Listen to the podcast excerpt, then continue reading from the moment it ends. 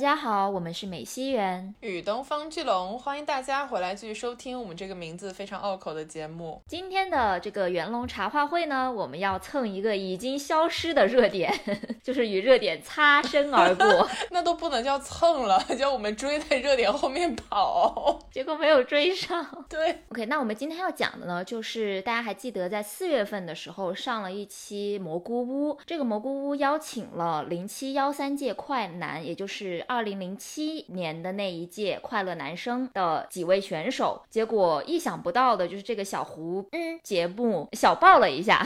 然后呢，在大家的呼吁之下呢，他们最近就上了一个他们的团综，叫做《快乐再出发》。这两个节目就是勾起了我们很多对于零七幺三的回忆，毕竟我们都是真的是追过的人。对我来说，他是我的初恋追星，非常值得来聊一聊。所以今天这期内容你会听到非常多袁总连我都不知道的初恋追星故事，其中充斥着大量在蕊大纲的时候我已经说这个故事不要告诉我，你录制的时候再跟我说，我太想。想听了，零七幺三届的快男，其实它不能称之为零七幺三届，它理论上是零七届的全国十三强。这个除了是你的初恋追星之外，应该是我的内娱初恋追星，因为在他们出来之前，可能前两三年我已经在搞一些，就是韩国的一些东方神起、Super Junior 之类的这种团，好潮啊！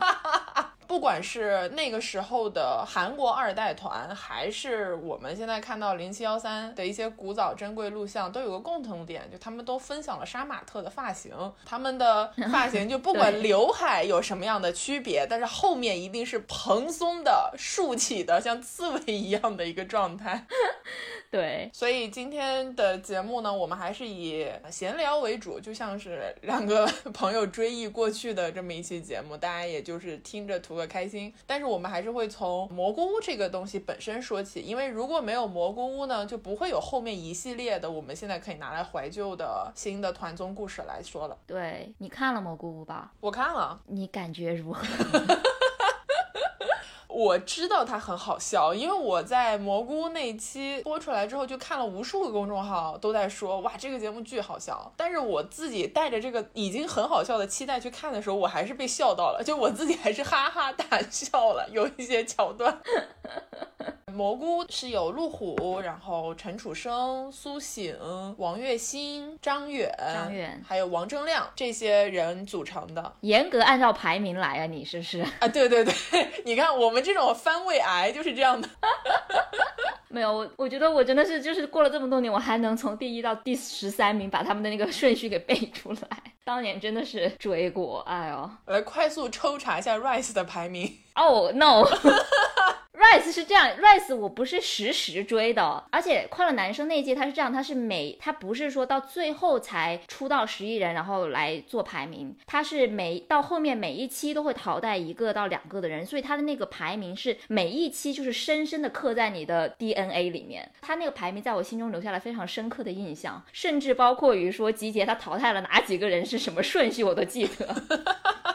这个我们放到后面再聊，就是一些对于集结的爆言和吐槽的部分。我当时看这个蘑菇屋啊，我是在什么地方发出了第一声爆笑？是当时他们王栎鑫和陆虎要去抓鸡，也就是说蘑菇屋他们其实本身是有六只鸡的，因为这个呃上一季《向往的生活》录完了之后，他们这些鸡就没有人在这里嘛，所以就寄养到了一个隔壁邻居的大姐那边去，他们要在大姐那边把这六只鸡再抓回来。抓鸡的那个过程呢，主要是鸡太好笑了。就王栎鑫一看就是个没有抓过鸡的人，他只要一冲进去，那个鸡就四处逃窜，然后四处飞走，还就是在那个河堤上打翅膀，你知道吧？特别好笑。爆笑的巅峰是在什么地方发生的呢？就是他们就留在大姐这儿吃中午饭了，因为大姐也很热情好客嘛。王栎鑫又是这个常德本地人，所以大姐就很热情的说：“哎呀，我知道你，你是那个快乐男生的王栎鑫啊。”后面就很热情的问他说：“结婚了没有啊？”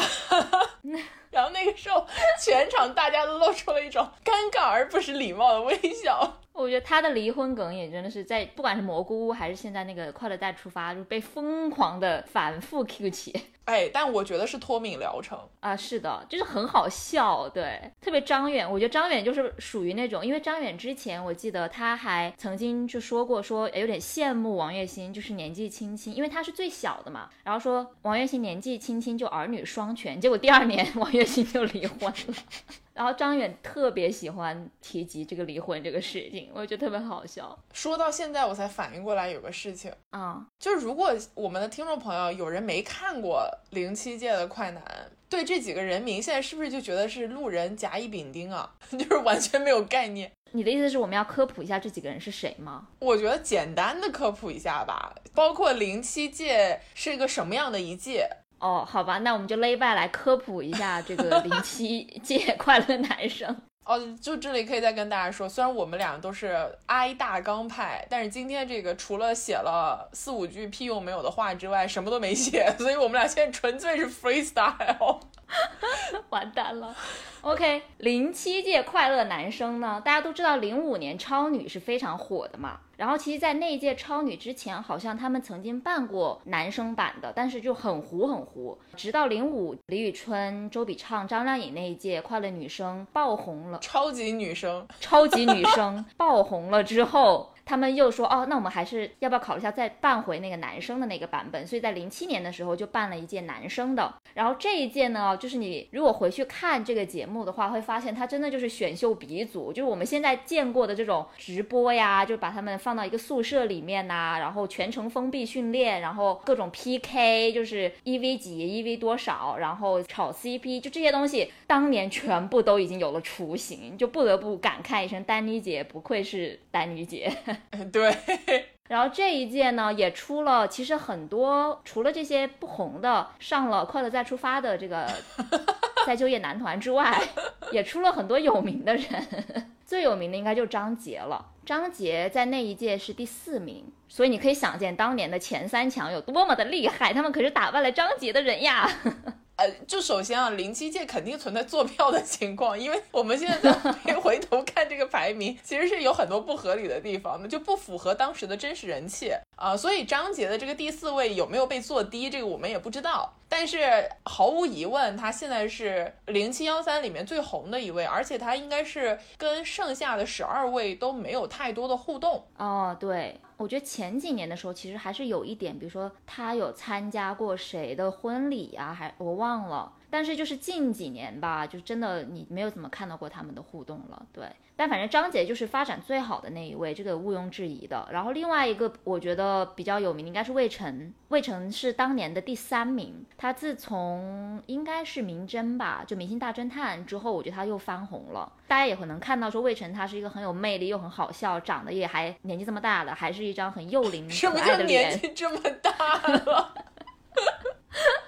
就他没有长崩吧，就这么说 可以吗？可以。对他当年也是真的非常可爱，非常可爱的，你们可以回去搜一下。而且他当年就也很好笑。我觉得可能知名度第二的应该是俞灏明吧，各种意义上来说，对因为俞灏明他最为人所熟知的是在演了一起来看流星雨的端木磊，就是花泽类 那个角色。就当大家都以为他会走向芒果卫视给他安排好的演员的路线的时候，在跟 Selina 出演《我和春天有个约会》的时候，遇到了特大型火灾嘛。他跟 Selina 都是在那个火灾里面留下了，就是影响。一生，而且是不可磨灭的身体上和精神上的创伤。对，这样说也有道理。好吧，我们等会再来聊一下，就是当年的每一位选手。但是大概给大家一个感受，就是零七幺三那一届快乐男生呢，他不管怎么样，他还是呃有一些名气在的，然后给内娱带来了很多的火花和话题。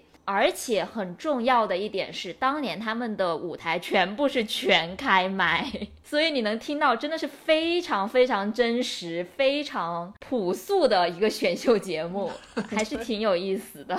好吧，就科普到这里。OK，那就说回他们今年的这个节目吧。我说一下《快乐再出发》好了。你说，在《快乐再出发》里面，我有几个印象特别深刻的片段，就会感慨说：哇，这群人他们的默契真的好好啊！就有一个点我记得很清楚，是在《快乐再出发》第一集的时候，他们就是不是荒岛求生嘛？荒岛求生上面呢，当时呃，陆虎跟张远他们还有其他几个人是一个小分队，他们就到了一个废弃的类似于学校的地方，然后那里有一个大的铁皮桶，就是那种。路边的一个垃圾，然后这个时候呢，路虎就跑过去，拿着手上应该是一个胶带吧，然后他就开始敲那个木桶，噔噔噔噔噔这样子敲。你本来以为他可能就是在搞笑或者就是在玩儿，结果张远上来，然后开始哼歌。他们其实在唱的是那个木叶就火影的主题曲，噔噔噔噔噔噔，就是那首很出名的。然后我当时就震惊了，说是什么样的默契能够让路虎在一个铁皮上面敲了几个音之后，张远就马上能够接上。这首歌的旋律，就那一刻我还是挺感动的。嗯，是的。那你要说感动的话，我觉得蘑菇屋和快乐再出发都提供了很多的素材，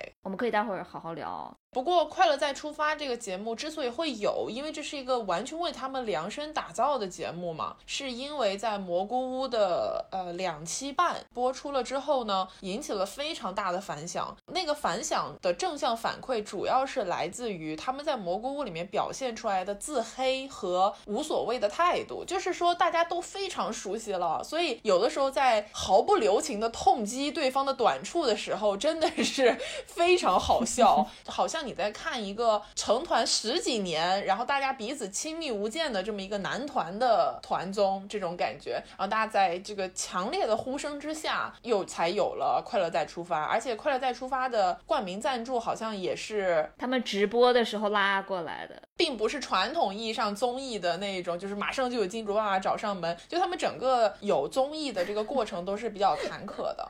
嗯，是的，但反正就挺不容易的吧。那为了让大家更好的理解为什么他们能够在十五年后的今天呈现出一个让观众朋友们都觉得很快乐的状态和氛围呢？我觉得有必要，我们需要去回溯一下从零七年比赛的过程当中，他们的排名情况，他们经历的一些事情，包括到后续这十五年间他们每些人个人的一些发展，才能得出比较详尽的结论，或者说给大家一个明确的概念。好吧，我觉得那就从我们当年爱过的 男生开始说起吧。可以，没问题。你先来，好羞耻。我倒是不羞耻，但是我要先说在前面，我真的只是爱过，就是已经是 long long time ago，我已经彻底 move on 了。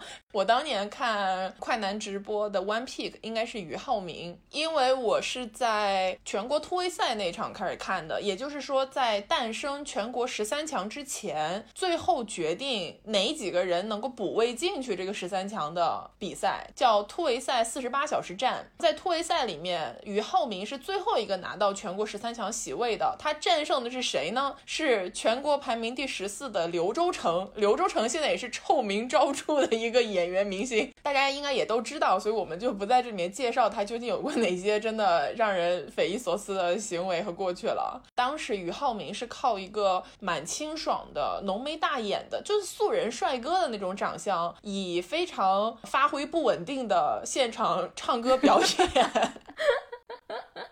战胜了顶着一头金发，完完全全是 copy 了呃 S J 和东方神起的风格的杀马特非主流少年刘洲成的这样的一个战况。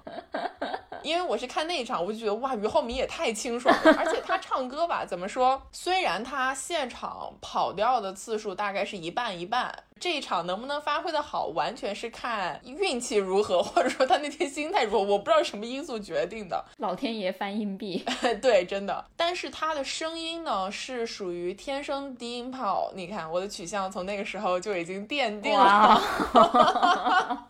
虽然他是情歌挂的，但他也是一个低音炮。而且他如果很认真的唱的时候，虽然音准上有瑕疵，但是你能听得出来这个人感情很充沛。我当时就觉得，哎，他蛮好，所以就 pick 了。他，然后就随着他一路在这个总决赛里面走的也是比较跌宕坎坷，因为他经常会面临一些莫名其妙就到了淘汰边缘的情况，也不是莫名其妙吧？我相信这也跟他不稳定的唱功有 对有关系。因为是最近我开始翻看他们以前那些片段的时候，我才发现他有一场不是拉小提琴吗？哦 no！那个小提琴都跑调跑的离谱，把我笑死了。我当年怎么一点印象都没有？我真的不记得。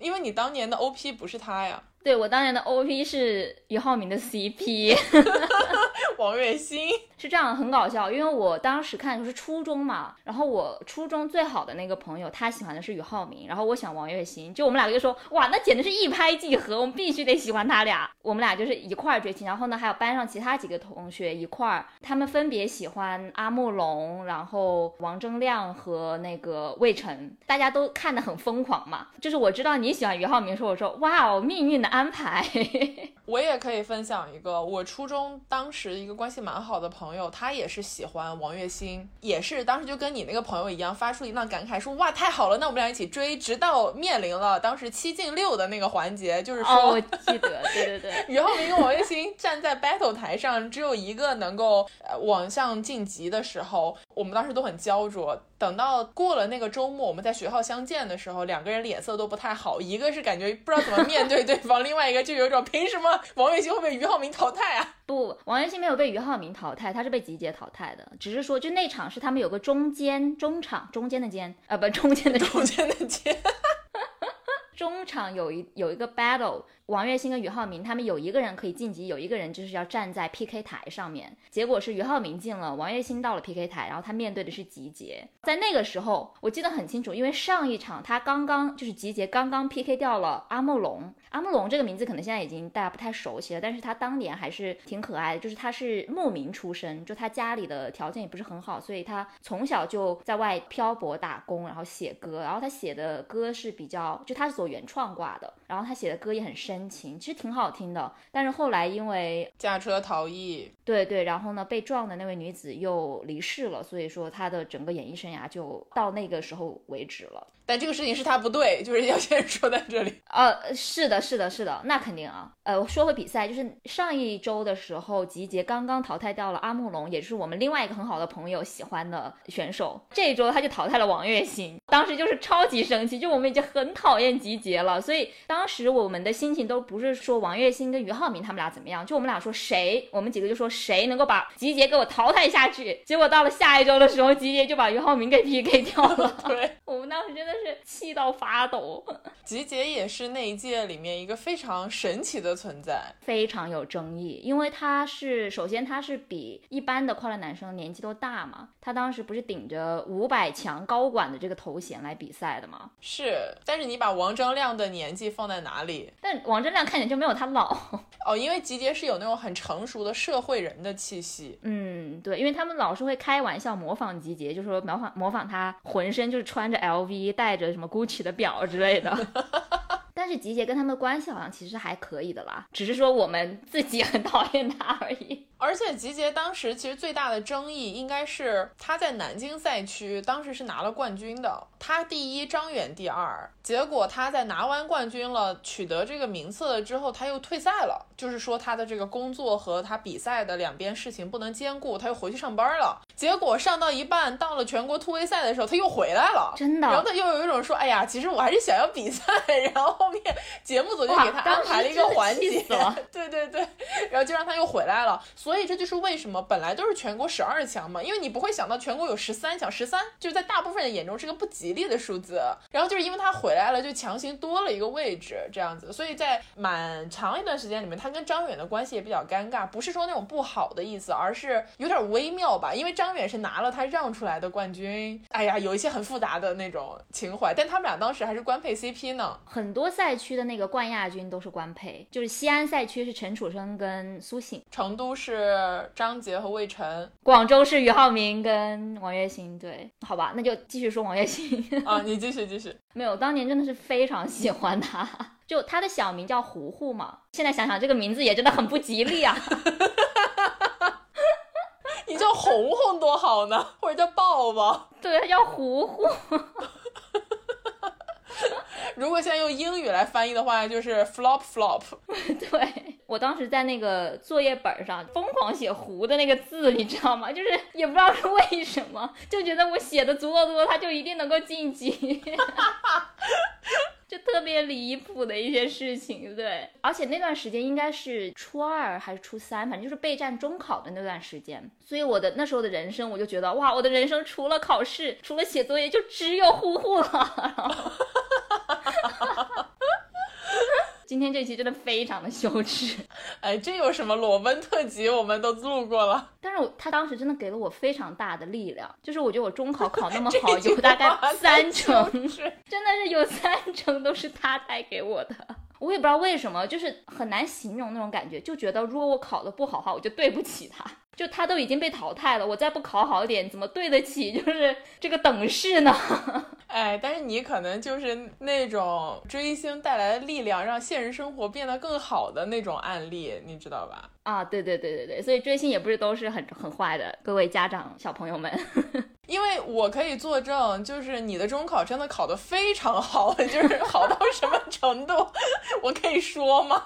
就是好到那种我们高中本来就已经是个非常好的学校了，然后大家能考进来的就成绩都不差嘛。但是袁总那种好是，比如说，假如说满分是一百分，他可能考了九十五的那种好，你知道吧？不是那种什么卡线八十的那种好，真的是很离谱。对，所以追星真的有用。就我当时的考试试卷上面都有写胡。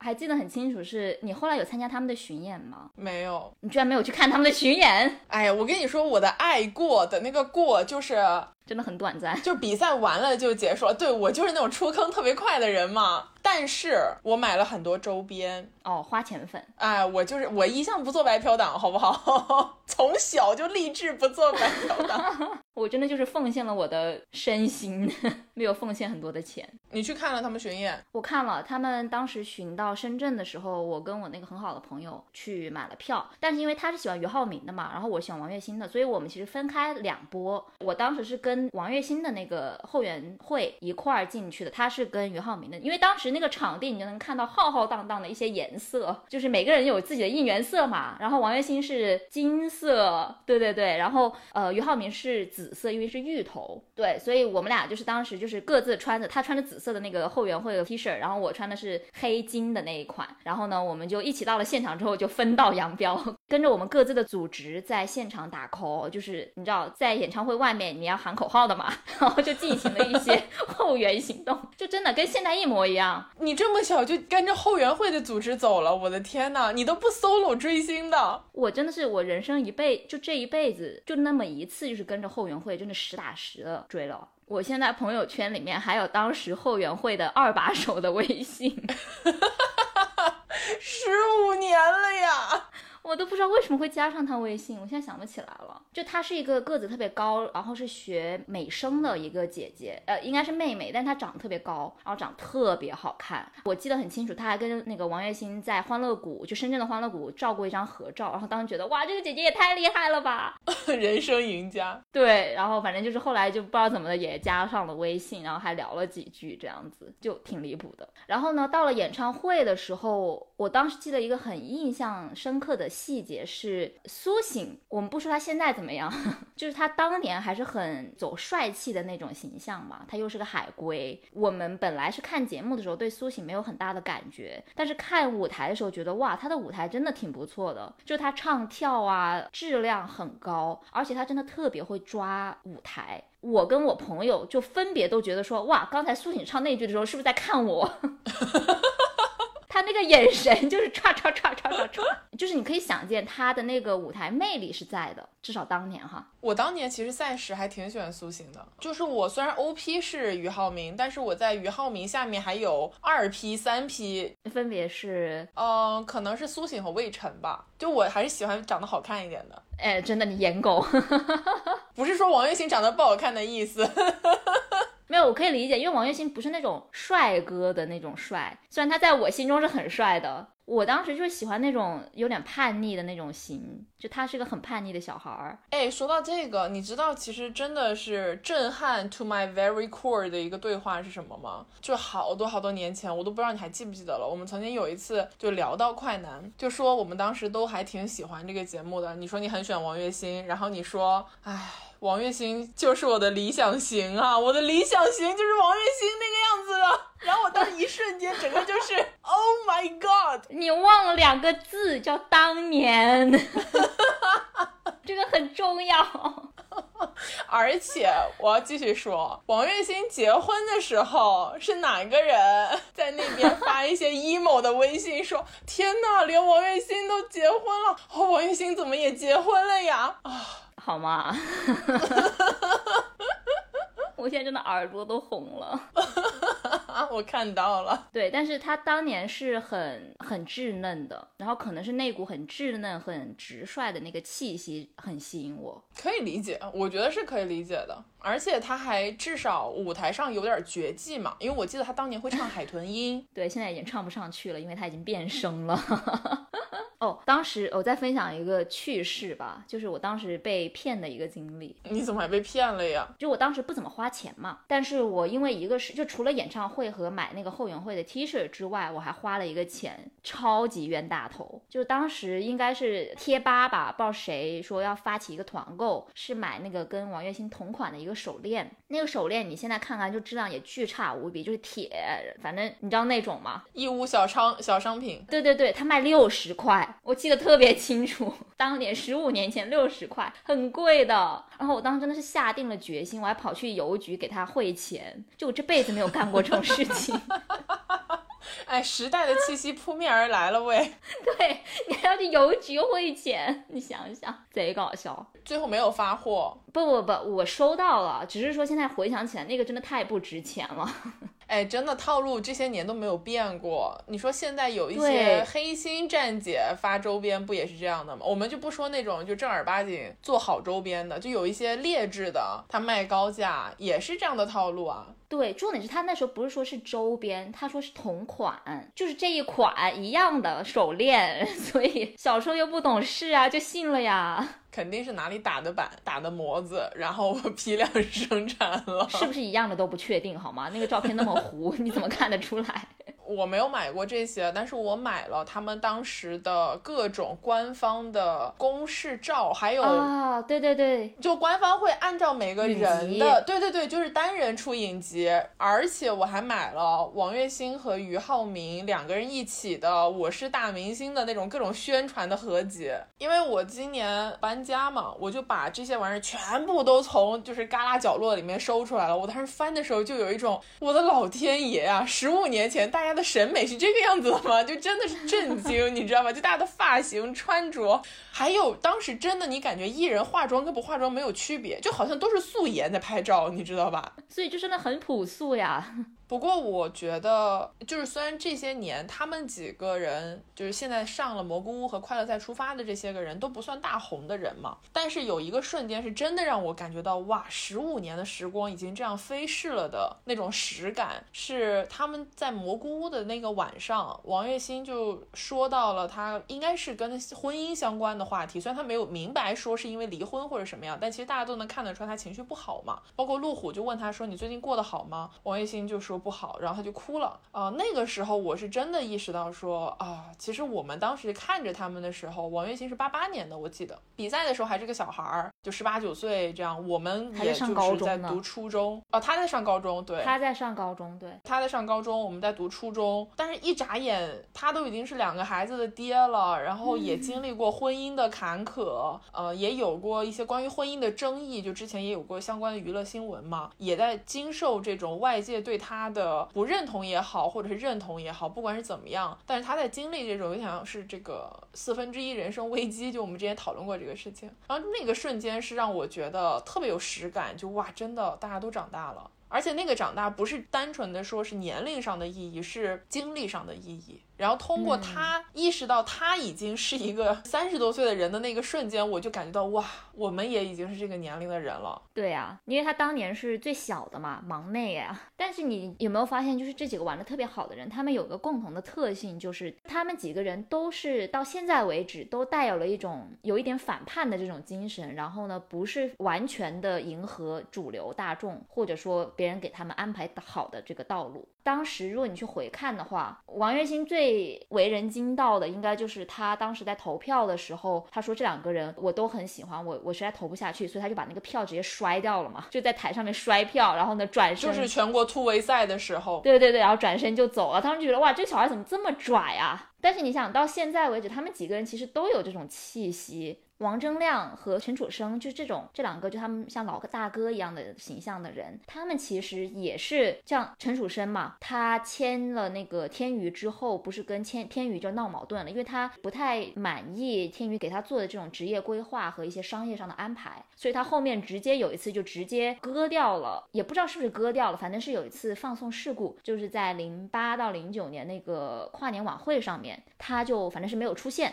然后在那之后，他就被雪藏了，然后呢就开始疯狂打官司什么的，然后他就这样子呃被官司解约这种风波缠身了很多很多年，最近的话才出来这样子。但你就可以看得出来，就他是个很有想法，然后也非常坚持自己的人。你知道这一点其实让我感触最深的一个人是谁吗？张远。嗯，我刚刚其实忘了说，就是在苏醒未晨这种之外，我当时看比赛的时候是很喜欢张远的，虽然他不符合我。哇哦，应该这样讲，那个年纪的他还不是很符合我的审美。哎，说真的，现在大家都比当时比赛的时候好看了。我不知道是得益于现在的这个医美设施是啊，还是得益于这个越来越精彩的化妆技术，但真的大家状态好了。然后张远在当时比赛的时候，其实是一个挺叛逆的小孩儿，就像你说的，就他们那一代都有一点这个意思在身上。包括他跟吉杰的关系，就呃为什么很多人都能看得出来，他跟吉杰之间有那种呃来回拉扯的矛盾，就是在于他们都不掩藏这个事情，就不会说我们哦现在是直播，我们要表现出来我们俩其实关系很好，不会被这些风波影响到，就影响到就是影响到了，我受到你的伤害，我就是会直接告诉你，就那个感觉特别强烈。但是张远，就我们现在对他了解比较深刻的一个是他随后成立了至上励合，并且当了队长嘛。而且至上励合也成为了蛮独特的一个时代记忆。就《棉花糖》这首歌，不管你喜欢不喜欢，你一定在某些年的大街小巷上面听过。在至上励合之后的很多年，他又通过创造营2019回到了大众的视野当中。当他再回来的时候，我其实是通过创二对他有了一个更加完善的认知，因为他在创二里面的形象是一个非常背水一战的形象，他是赌上了自己在娱乐圈最后的想要生存拼搏下去的勇气来到这个节目的，并且他在出 battle 的舞台上带来的那首《侥幸者》哦，非常好听，我记得特别清楚。我在看。创二的时候，听到那首歌，全身都起鸡皮疙瘩。其实他那首歌唱的不是完美，听能听得出来他有很多演唱上的瑕疵。但是那首歌里面所包含的，就是我真的是奋力一搏的气势，是谁都会为之动容的。所以他在创二里面就一直延续了这种大哥，毕竟这其他比赛都是些什么未成年的小孩，二十岁出头，就他一个三十来岁的，那不是大哥是什么嘛的这个形象，他就一直很照顾别人，而且他对啊能不能出道这些事情也看得相对比较淡，就是会鼓励大家，然后抚平大家的一些焦虑情绪。哪怕是后来他在跟创二的其他弟弟们同台的时候，他都也能表现出这一种，就是我是个大哥，我应该有担当，我要照顾弟弟们的这个心情。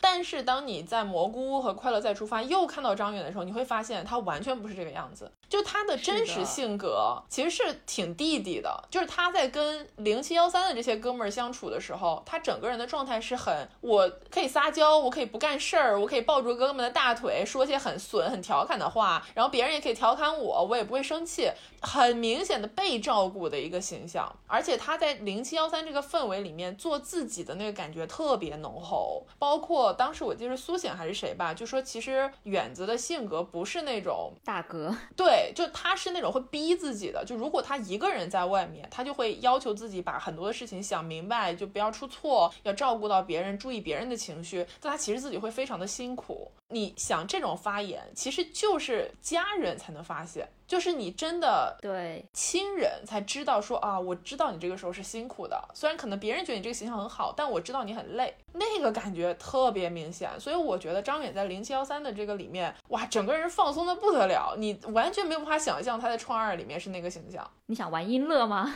你玩过什么红的音乐吗？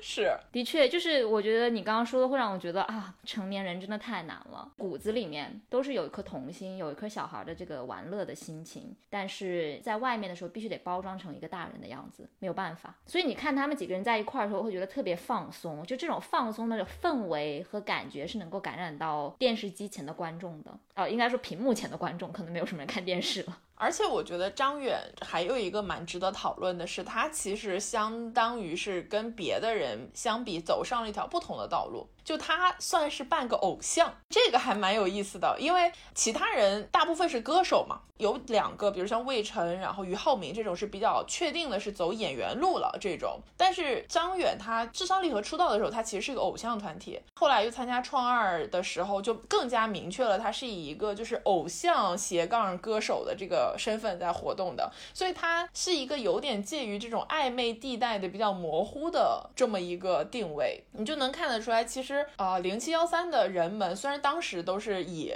歌手的这个形象在快乐男生的舞台上拼搏，但其实现在大家都选择了更加适合自己的职业道路。有些人转型在做幕后，有些人在上班儿，有些人做 MC，有些人做歌手，有些人做演员，有些人做偶像，就是大家都各有不同。嗯，我这里补充一下，就是当时零七幺三结束之后，他们发了一张专辑嘛，这张专辑每个人都会有一首歌曲在收录在这张专辑里面，最有名的，比如说陈楚。生那个有没有人告诉你就这张专辑里面的？然后这张专辑里，其实我最喜欢的一首歌就是张远的那首《商城》，不知道有没有人听过？就那首歌真的唱的特别好哦。那你当然听过，而且这首歌是属于听的我会很难受，很想哭。我每次离开家的时候，就比如说出去留学或者怎么样，在去飞机场的时候，如果放上这首歌的时候，我真的是会泪流的那种，因为他讲的就是说这个城市没有了你会怎么怎么样。那不应该是我泪流吗？这个城市没有了你，我会怎么怎么样？那可能是我爸妈泪流吧，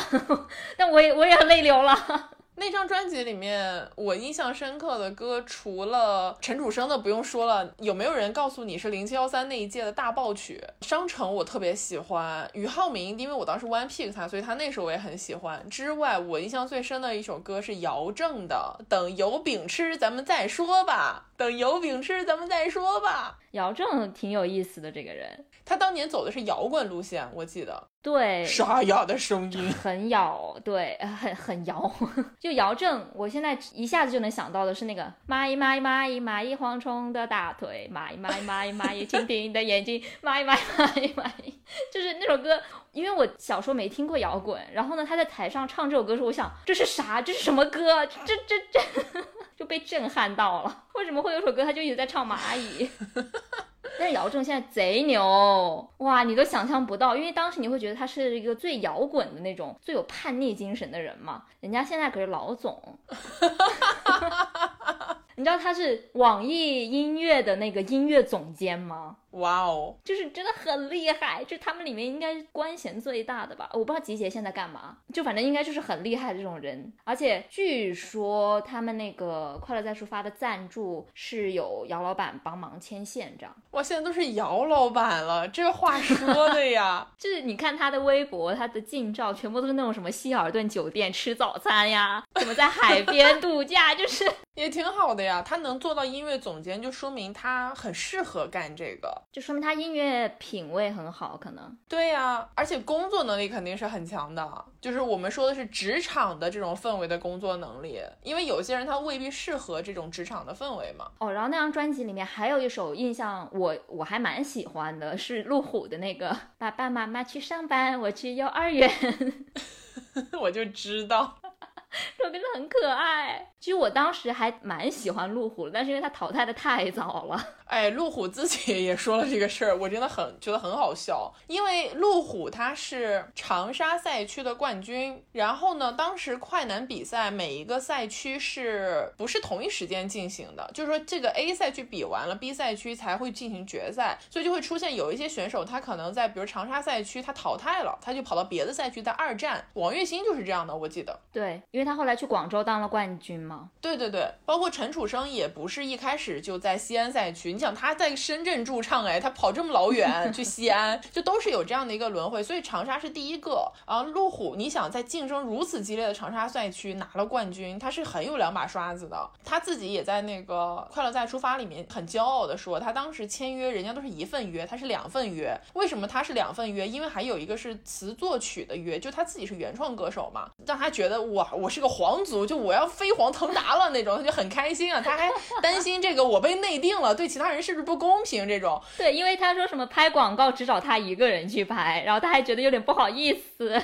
结果全国赛一开场，十三进十一，他第一个就被淘汰了。甚至如果你们现在再回去看那个视频，他被淘汰的时候满脸都是微笑。他现在就说为什么当时是那个表情，是因为他完全没有意识到自己被淘汰了，他就以为就逗我玩嘛，就是感觉这个事儿他不是真的，我怎么会被淘汰呢？我是被内定了呀，我是皇族呀。结果他就猝不及防就被淘汰了，导致因为我没有看长沙赛区的海选和晋级，就是分赛区的战，所以我在全全国赛对他一点印象都没有。我对他的印象就是那个一上来就被淘汰的人，你知道吧？真的很搞笑，没有了，很惨。我觉得是赛制是有一点点问题的，因为我们刚才说了嘛。他们每个城市的赛区定了好冠军之后，冠军是直接保送十三强，然后剩下的人要一起厮杀，然后再拼其他的席位。但是呢，全国总决赛一开始的那两场还是几场直播的，就是厮杀，就突围赛嘛。所以大家其实对突围赛里面的那个呃选手或会有更加深的记忆度，就他们曝光的更多。反而是每个赛区的冠军呃没有什么镜头，所以对于虎子来说，就是他一开始就没有什么镜头，在全国赛里面。他其实就是丧失了，就是他非常好的一个观众基础和支持率。蛮可惜的，真的。而且因为当时比赛没有太多他的镜头嘛，我是后来，也就是今年开始的这么多综艺出来了之后，我才慢慢的了解到，呃，路虎的一些故事，不只是说他写的那个什么雪落下的声音，应该是《延禧攻略》的主题曲吧，爆红了一下嘛。还有就是说我第一次知道，就是他这些年过得真的是挺不容易的，因为当年比赛结束之后，他肯定是最不出名的那一个，因为十三强啊，这说出去也挺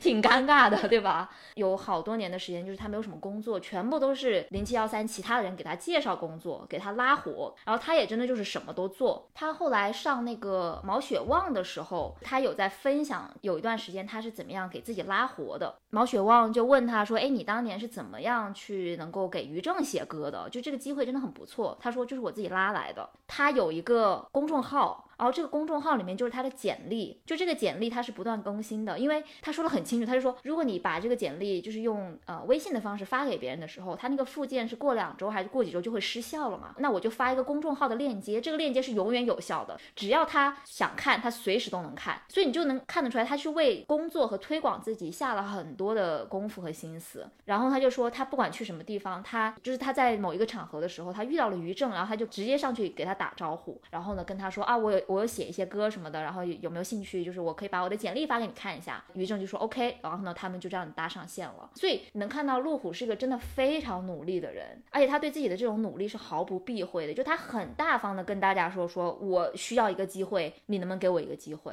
嗯，就不会羞于承认我在为这个东西付出。是的，是的，对我觉得他真的很了不起。大家也可以看到，就是他的努力是有有成果的。他其实写了很多的歌，虽然都不是。最后不是他自己唱的，有一句话说他是歌红人不红嘛。我希望他以后真的就是能够继续发展的很好，然后呢能够走到目前这样子。我想在这里借机安利路虎的一首歌，就他有一首歌是我真的意外听到，我不知道是他唱的，我后面才发现是他唱的，而且这首歌非常好听，叫做《缘落》，是缘分落下的那个缘落，他跟周深合唱的这首歌应该是一个古装电视剧，但是是哪个剧我不确定了的主主题曲。这首歌非常的唯美动人，很有古风的那个味儿。我觉得如果大家喜欢这个风格，不要错过这首歌，唱的非常非常好。好的，安利到了，大家一定要去听一下。最后，关于路虎，我再说一个小的细节吧。刚才不是说到，就是他在自己比较低落的那几年，一直是他的兄弟给他介绍工作的嘛。然后呢，他在最近的应该是《快乐再出发》里面一起吃晚饭，然后聊天的时候，他提到了一句，说我最近特别骄傲的一个事情，就是我给大家介绍了蘑菇屋这个工作。就是他觉得自己被大家照顾了这么多年，他终于有一次能够给大家做一点事情，而且介绍了一个这么好的机会，让大家都又翻红了一把。所以他觉得特别的骄傲。我听到那个时候就觉得啊，护资就他真的是个很好的人，他真的特别善良。然后甚至是后来他们有一次海边夜谈的一期里面，大家就说都在放歌嘛。到了那个节点上说啊，有没有什么歌想要推荐的？就是大家的意思是说，就是安利一下自己的歌曲，因为大家都不红嘛。啊，但是路虎他就说啊，我特别想推荐一个郭一凡的一首歌，叫《人人》。就他没有推荐自己的歌，他推荐了一个自己非常认可的一个音乐人的歌。他说他觉得郭一凡特别好，非常值得一个机会。所以就很想再借用这个机会来给他打嗝哇！你就是觉得哇天哪，虎子也太善良了吧！嗯，我觉得他是一个真的蛮好的人，因为我第一下印象很深刻的就是他们刚到蘑菇屋的时候，让他们把行李里面的东西，就是吃的、喝的、夹带私货的玩意儿都收出来。他就是在一瓶饮料，我不知道是不是酒啊，不确定，上面据理力争，因为他说这个是魏晨结婚的时候送的，就是像洗衣饮料，我不知道是不是酒，再说一遍，应该是喜酒了。可能就有一些兄弟当时是因为工作的原因没有去到婚礼现场，所以他就想给大家都尝一尝。哇，那个时候你就会觉得，哦，他是真的有把兄弟情谊这些事情放在心上的。嗯，哦，还有一个可以聊的是什么呢？就是在蘑菇屋和快乐再出发里面，另外的五个人都不约而同的提到一个事情，说他们在比赛的时候巨讨厌苏醒。哦 哦，这个是我没有想到的，就是我以前不知道。嗯，就大家真的很讨厌苏醒，而且王栎鑫是带头的那个。没错，我就更震惊了，因为我比赛的时候一直以为苏醒跟王栎鑫关系蛮好的，苏醒说过好几次他很欣赏王栎鑫什么什么的，我当时就觉得，哎，他俩应该挺不错。那是单箭头。我们王栎鑫当时可是跟俞灏明捆绑的好吗？对，因为你想，他们结束之后还一起出写真集呀，还出歌，就是我是大明星的那首。来，你唱两句吧。嗯，不要，好羞耻。越唱越开心，这不还是唱了吗？就他们当时关系真的很好。就我们看了蘑菇屋之后，会知道说王栎鑫真的很讨厌苏醒，当年大家都很讨厌。然后王栎鑫是带头那个，他会带头跟大家说不要给苏醒投票。哎，我跟你说，这种东西，就如果以现在选秀的这种腥风血雨来讲，这哇塞，很精彩呀。但现在他们两个就是变得关系也特别铁，就你能看得出来，王栎鑫跟苏醒的关系是有点超于其他人的这种状态哦。然后我记得几年前吧，有个采访就问王栎鑫说：“苏醒跟俞灏明你选谁？”就是我说：“哇，这个问题也太尖锐了吧！虽然没有人 care，但是我很 care。”哦哦，不好意思，不好意思，我记错了，不是说问他，呃，俞灏明跟苏醒，是问俞灏明跟吴雅婷，就是他当时刚刚结婚，所以别人问他们俩，然后他说，那俞灏明是前妻，没得说的，以逼义。应该也没有啦，只是俞灏明没有还没有上节目。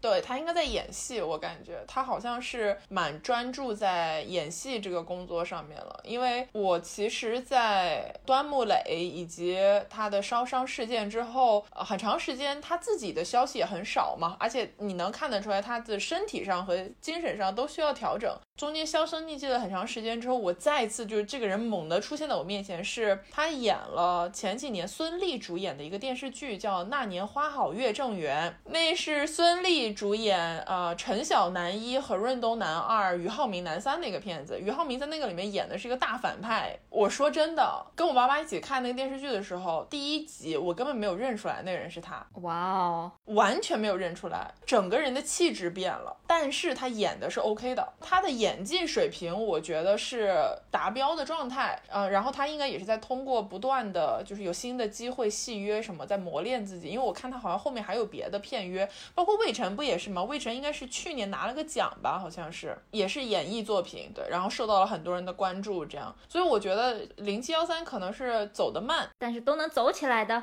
魏晨当年的 CP 是谁来着？张杰，张杰。哦，啊，真的吗？哇，我完全没有印象了。他们俩就是可能张杰在我心中就是好像已经不是零七幺三的感觉，因为他太红了。零七幺三就感觉 对他的咖位已经不一样了。而且张杰当时他跟谢娜的恋情其实就是从那个比赛的时候就你你能知道，大家也当也讨论，只是当时没有承认嘛，所以就是有很多别的因素在里面。但是官配是这样的，我记得当年有一篇神文，你那么小就开始看 CP 文了吗？叫做什么芒果城堡杀人事件？哦哦，很经典，对对，那个文章，等一下我再来回复你关于这个年级和看 CP 文的问题啊，就先说这个文章。那个文章我记得特别清楚，他写的是套用了阿加莎的无人生还，就是说他们十三个人去到了一个芒果城堡，完了之后大家就开始按照现实中的这个淘汰顺序，一个接一个的离奇死亡，最后就发现，哎，不知道这个是谁干的，也不知道为什么大家会遭遇到这样的不幸。嗯，在这篇文章里面，苏醒醒和魏晨是性转，就他俩是女孩儿。这个文章里面特别明确的 CP 就是呃陈楚生、苏醒还有张杰、魏晨，我记得。但这个文章的神文的点并不在于说他套用了阿加莎的这个模式，以及他的故事就是很怎么说呢？当年大家追连载，每天都想看到下一章什么时候能更新，就是下一章怎么回事啊？谁怎么那个了？它最悬的点是在于它里面的这个事故方式跟现实中发生的一些事情对照起来了。哦，我想起来了，对，就有人专门扒过这个事儿，就说，呃，因为里面写了阿木龙的情节是跟车有关系的，呃，然后俞灏明的情节是跟火有关系的，就诸如此类的很多，对，就会让人家觉得这个有点玄学在里面。但这个我们不倡导封建迷信啊，所以我们就不在这里 赘述了。如果大家真的对这感兴趣，可以再去搜，我相信百度上是能搜到的。我觉得当年的这个官配 CP 还是绑得蛮死的，就是你能明显。看得出来，可能是因为一个赛区出来的原因，就好像苏醒他们也在这个蘑菇屋里面讲了，当年是有这个赛区情节的，就会觉得我们要代表我们的赛区，我们俩是兄弟，然后其他人有点像是我们的对手，我们得干掉别的赛区这样子，所以一个赛区出来的人关系就会比较铁。而且说真的，再回到我们开头讲的关于这个节目，它铁定有坐票嘛？我跟你说，丹妮有些套路啊，真的是。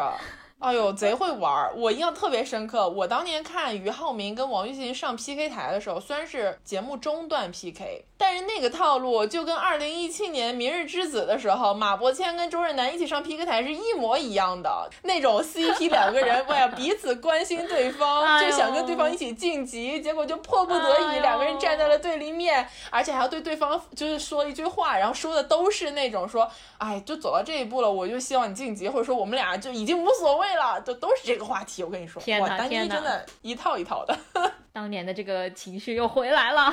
而且我记得王栎鑫是不是在淘汰了之后的第二周，他就返场跟俞灏明一起唱了《红日》。对他，哎，是返场唱的吧？啊，反正他，我记得他们俩肯定是唱了《红日》的。对对对，用王栎鑫那蹩脚的粤语。当时觉得这首歌很适合他俩，因为很朝气蓬勃。他们俩是年纪最小的两个嘛。哦，CP 曲这个东西 虽然不是原创，但也是哇，这个套路一套一套的。对，我记得苏醒跟那个陈楚生应该是总决赛上面有一个有一个 CP 曲哦。而且说真的，我觉得苏醒跟陈楚生他俩真的蛮好笑的，因为 苏醒的性格，就说真的，就当他们都说，哎呀，当年比赛的时候很讨厌苏醒，我现在以这个年龄有点能理解，是因为苏醒是一个一定程度上有点装逼的人。他是一定程度上吗？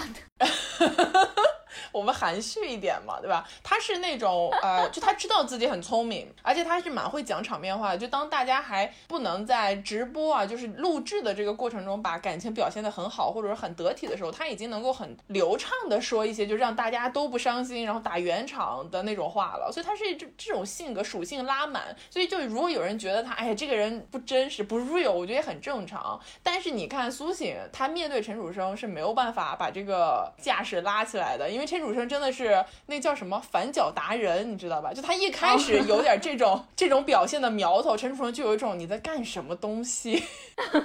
我想到，我昨天不是发给你吗？就说当年他们几个人是怎么样评价苏醒的？就现在看来真的爆笑。首先是集结，我要翻出来那张图。集结说苏醒，我最喜欢他的一点就是他的自信。这个自信有的时候甚至是盲目的自信，狂妄自大。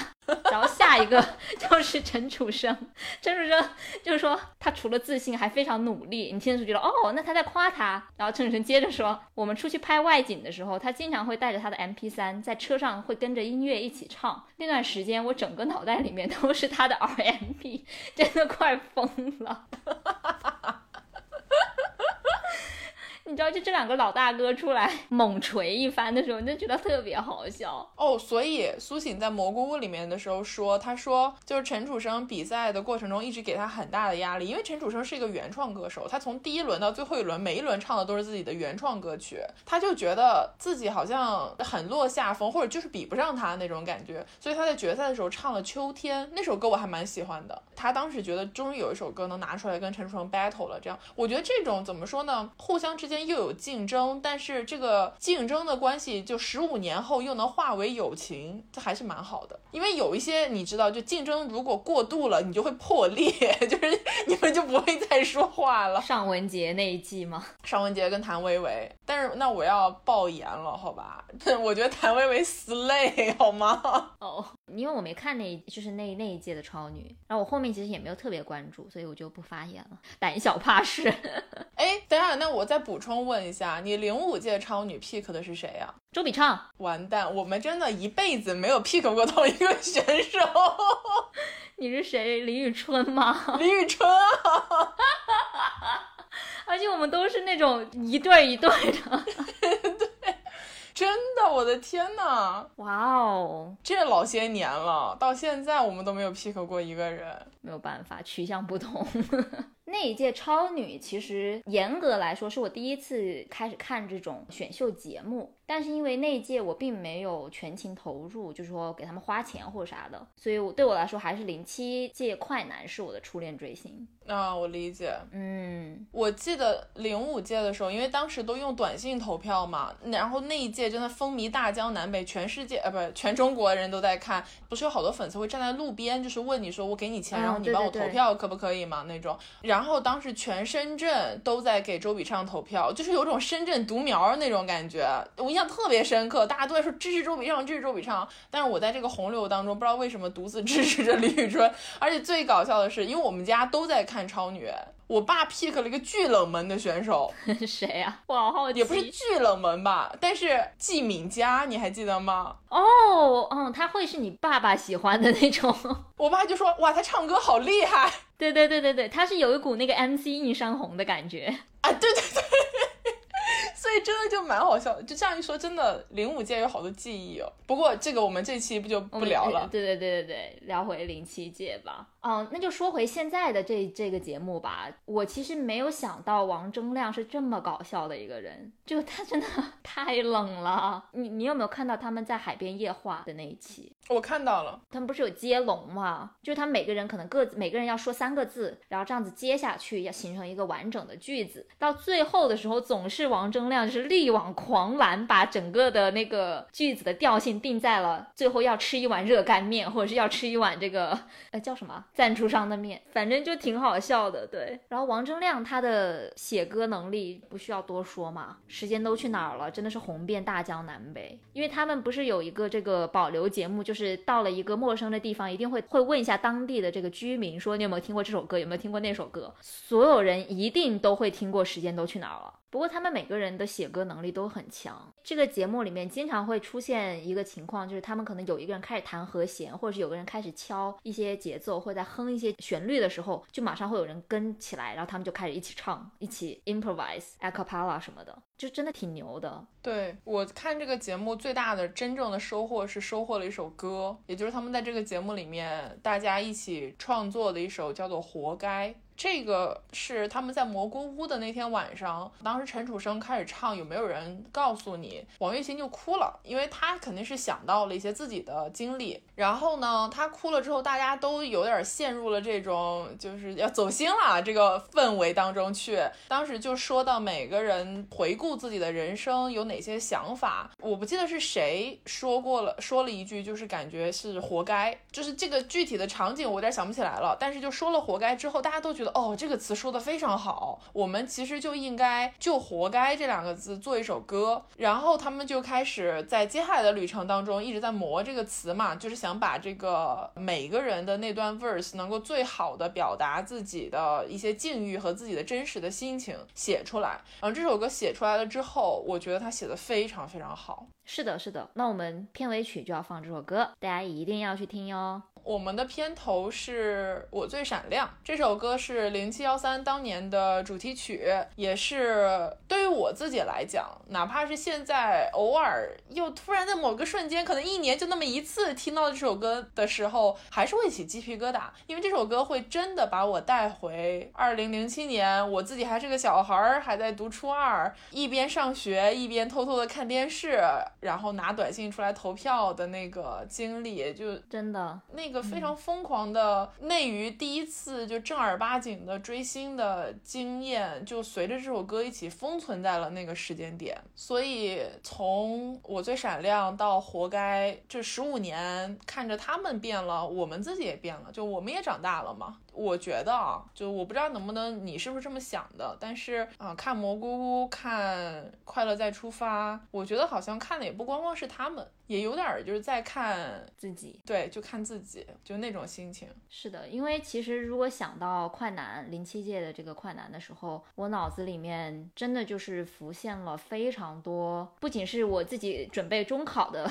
时光，各种写卷子，还有很多就是跟当时的一些朋友，很好的朋友一块儿追星，一块儿每个周在课间的时候讨论这个事情，不管是表达自己的喜爱，或者是表达自己的愤怒之类的。情感当时真的特别稚嫩、真挚和青涩，但是那种非常青涩的感觉是很，就是一辈子都忘不掉的。其实是我们的青春嘛，谁不曾有过贼荒唐的青春呢？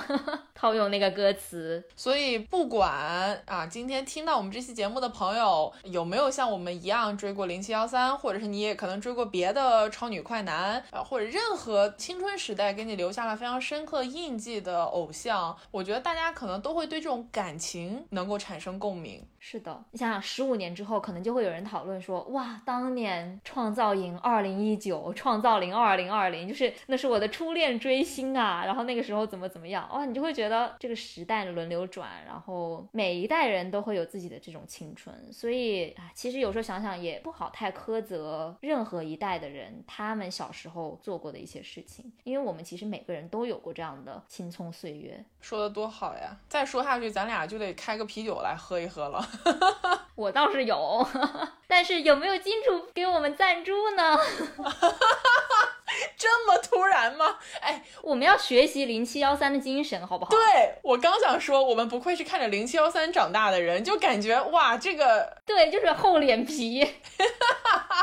可以有，可以有哦。所以这个，我想用这个结尾吧。我刚刚就想到这个事儿了。呃，路虎呢，在蘑菇屋的时候，他回顾自己的演艺生涯，走到现在这一步，因为他肯定说不上特别落魄，但一定说不上大红大紫。他就说，其实他觉得这些都是因为他没有真正的抓住每一次出现在他面前的机会。可能他有了舞台表演的机会，有了一些好的机遇，但那个时候他瞻前顾后了，他可能想的特别多，他没有在那个。有限的五分钟到十五分钟里面，表达出自己所有想要表达的东西，然后丧失了一些后续的可能性。他觉得现在回顾过去的话，这一点特别明显。他的这个故事就让我当时看的时候一个感想是：我们是都要活在当下的，就是我们是要抓住自己出现在面前的每一个机会的。就你把自己的每一天生活过好，当你有了新的机遇的时候，你全力以赴去为它奋斗，就是不要。我相信现在的路虎啊，他肯定如果把它放在当年。有机会的那个位置上，一定会做出可能不太一样的选择，或者是决定，或者是表现。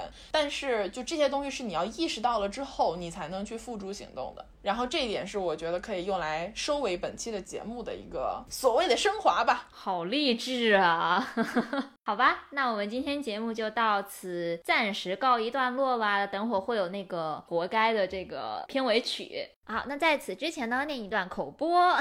我们之前也提到了嘛，因为啊，我们以前一直都是每周五更新这样子，但是因为最近我们俩在现实生活中都真的过于忙碌，而我们又不想因为保持周更频率而降低节目的质量，所以我们思考再三之后，决定尝试着调整一下我们的更新频率，也就是我们可能每个月会在有一周的周五停更，我们会在。每一期节目的最后，跟大家预告一下下一周有没有节目。那今天的这个预告就是说，我们下周五还是会有节目的，而且会是一期我们从来没有涉足过的话题，或者说我们从来没有在播客上面涉足过的一个话题。啊，私下里我倒是听说过很多次了。啊，是的，一看就是一期我逼着龙总录的。